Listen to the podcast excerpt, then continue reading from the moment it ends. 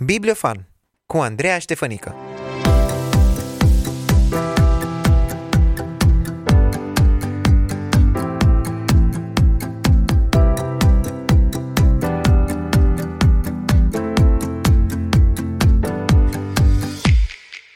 Acum, în anotimpul prospețimii și al revenirii la viață, când ne pregătim pentru cea mai mare sărbătoare a creștinătății, învierea Domnului Isus Hristos, vreau să îți prezint o carte mai veche, dar foarte frumoasă și foarte bună.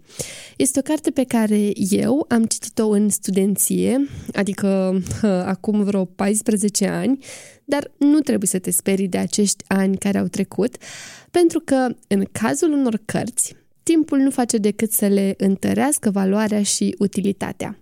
Cartea Crucea, scrisă de Martin Lloyd Jones, căci despre ea este vorba, ne ajută să înțelegem mult mai adânc implicațiile morții și învierii Domnului pentru lumea aceasta și pentru noi.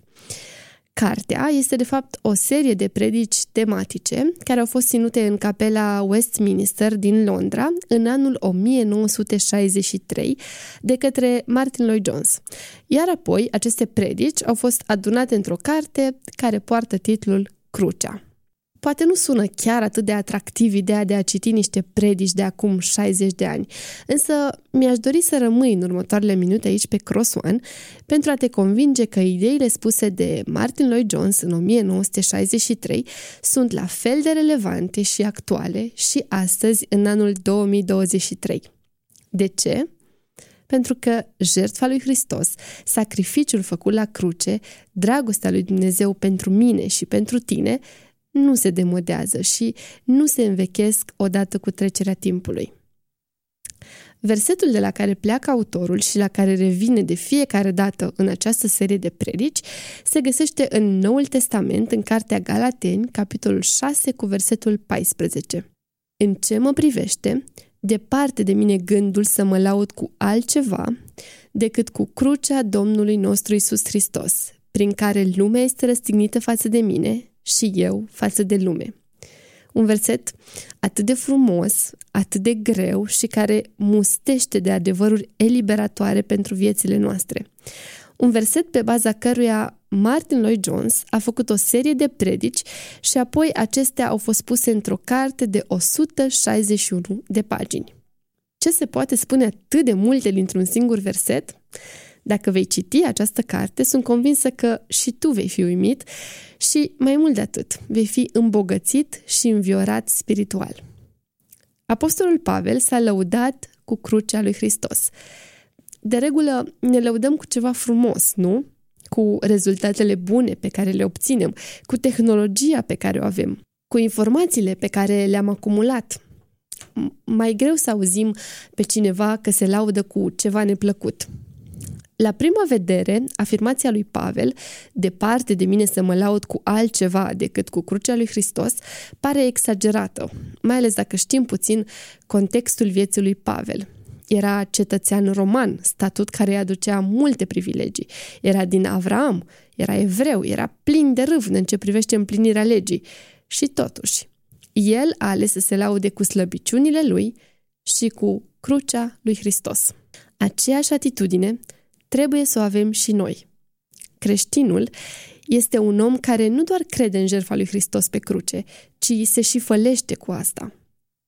Dacă privim în biserica primară și la învățătura apostolilor, putem observa că ei nu s-au leudat cu predica de pe muntea Domnului Isus, nici cu minunile făcute de acesta, ci cu moartea lui pe cruce și cu însemnătatea acestui eveniment. Da, predica de pe munte, minunile, învățăturile morale ale Domnului au fost și sunt de foarte mare importanță pentru noi, dar crucea lui este testul fiecăruia dintre noi. Să stai lângă Isus timp de trei ani, să-l vezi cum acționează, cum vorbește, cum face minuni, cum merge pe apă și totuși, atunci când a venit momentul ca ucenicii să ducă Evanghelia și altora, ei au spus despre moartea și învierea lui, despre cum el a venit să ne ierte de păcate și să ne împace cu Dumnezeu.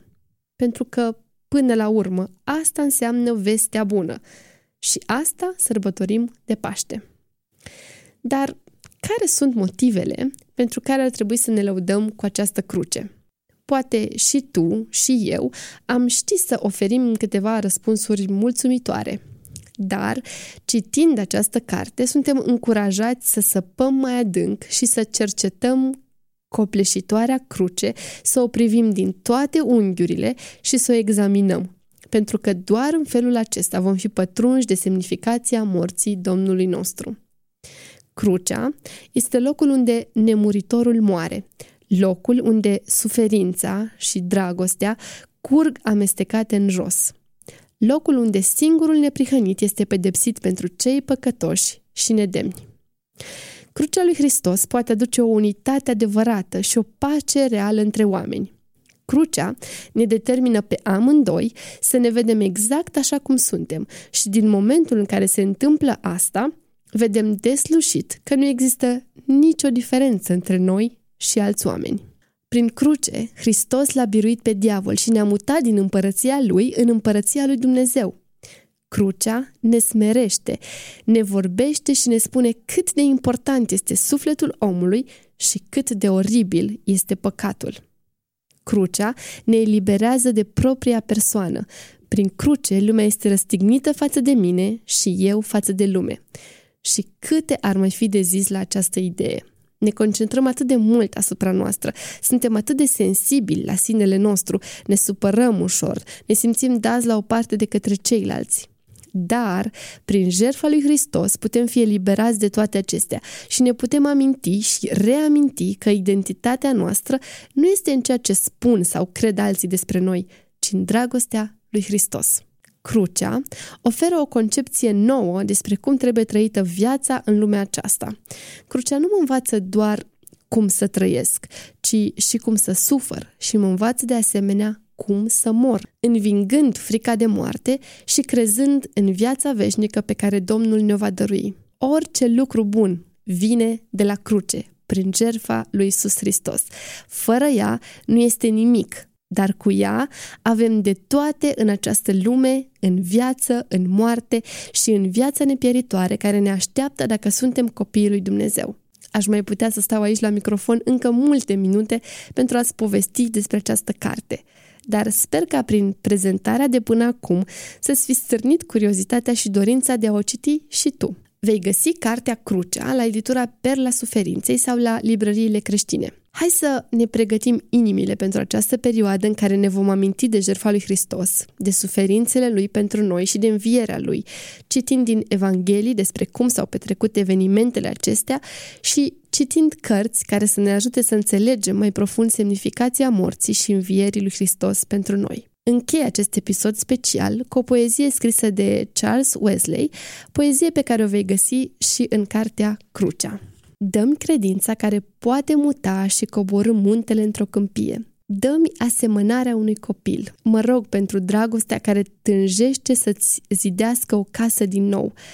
Dragostea ta, lasă să-mi întărească inima. Lasă-mi sufletul răscumpărat să o devoreze. Aș vrea să răscumpăr timpul prețios și să trăiesc mai mult pentru aceasta, să consum și să fiu consumat pentru cei care încă nu l-au cunoscut pe Salvatorul meu. Sarcina mea va fi dovedită pe deplin când doar respir, să respir dragostea ta. Talentele mele, darurile și favorurile, Doamne, primește-le în mâinile tale binecuvântate și lasă-mă să trăiesc ca să propovăduiesc cuvântul tău și lasă-mă să trăiesc pentru gloria ta.